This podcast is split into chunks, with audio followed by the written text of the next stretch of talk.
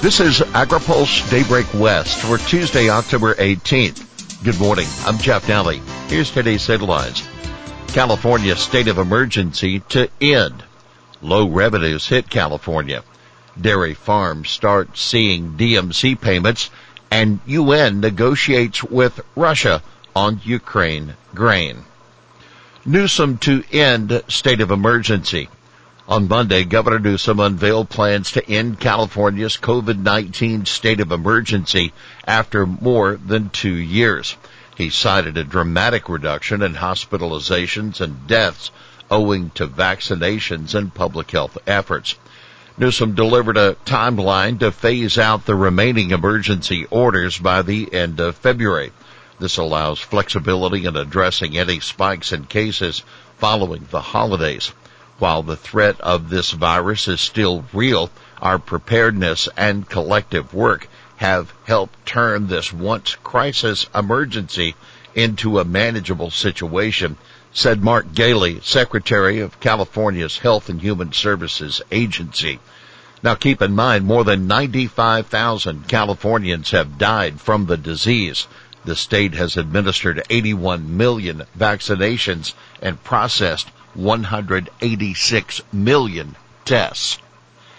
California records fourth month of low revenues. Tax revenues for the state were down 15% last month from the prior year. That according to a new Department of Finance report. The total revenues going back to June were nearly $7 billion below forecast. This despite significant job growth nationwide. Jason Sisney, budget advisor to Assembly Democrats, noted that lower stock prices and layoffs in the tech sector are weighing down tax revenues. But he was optimistic that reserve funds and an emphasis on one-time spending in the last two budgets would offer stability in the months ahead. Dairy farms start seeing DMC payments as new sign-up opens. U.S. Department of Agriculture's opening sign up for the dairy margin coverage program, even as producers are seeing their first payments from DMC for this year. DMC triggers payments when the difference between market prices and feed costs falls below the producer's coverage level. The milk margin shrank to $8.08 a hundred in April, down from the peak this year of 12.51 in May. The August decline triggered $47.9 million in payments to producers. USDA is projecting another round of payments for September worth 15 cents per hundred for producers who selected the maximum $9.50 per hundred coverage level. USDA is forecasting margins to stay below 950 through the end of the year. About 73% of U.S. dairy operations are enrolled in DMC this year.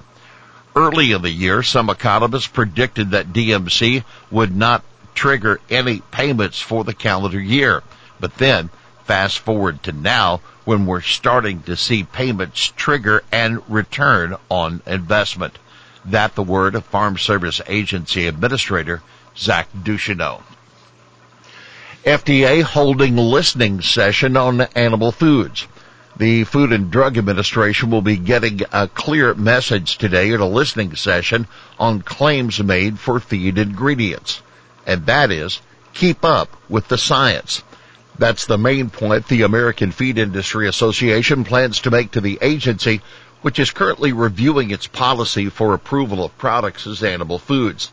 AFIA Director of Regulatory Affairs, Louise Calderwood, told AgriPulse. She will also tell FDA it should stop looking at potential feed ingredients as drugs, which the AFIA and companies involved in the process say is preventing the introduction of new environmentally beneficial products.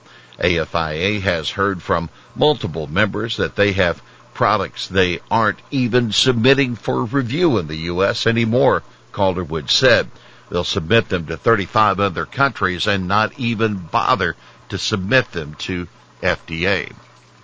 UN negotiates with Russia on Black Sea grain initiative.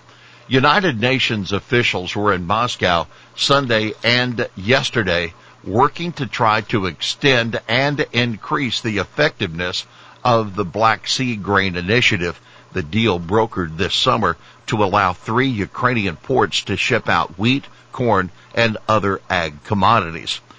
Rebecca Grynspan, Uh, the Secretary General for the UN Conference on Trade and Development, led the UN delegation for the two days of talks that did not produce any concrete resolutions, according to a spokesperson. Russia has been complaining recently that a separate deal to boost the flow of Russian fertilizer and wheat exports has not been effective and much of the talks appear to have been focused on that. Fertilizers and raw materials are required to produce fertilizers that include ammonia originating from the Russian Federation. They're key to worldwide agriculture production, the spokesperson said. We are concerned about the next harvest and crisis in the making if fertilizers are not made available quickly and at reasonable prices to farmers all around the world as the sowing season begins. A crisis of affordability can become a crisis of availability. AgriPulse seeks summer 2023 intern. AgriPulse is looking for an intern who is passionate about reporting on farm, food, and rural policy issues and serving our growing audience. The ideal candidate should have experience in writing, editing, and broadcasting and possess knowledge of the policy issues we cover at www.agripulse.com. Well, here's today's He Said It.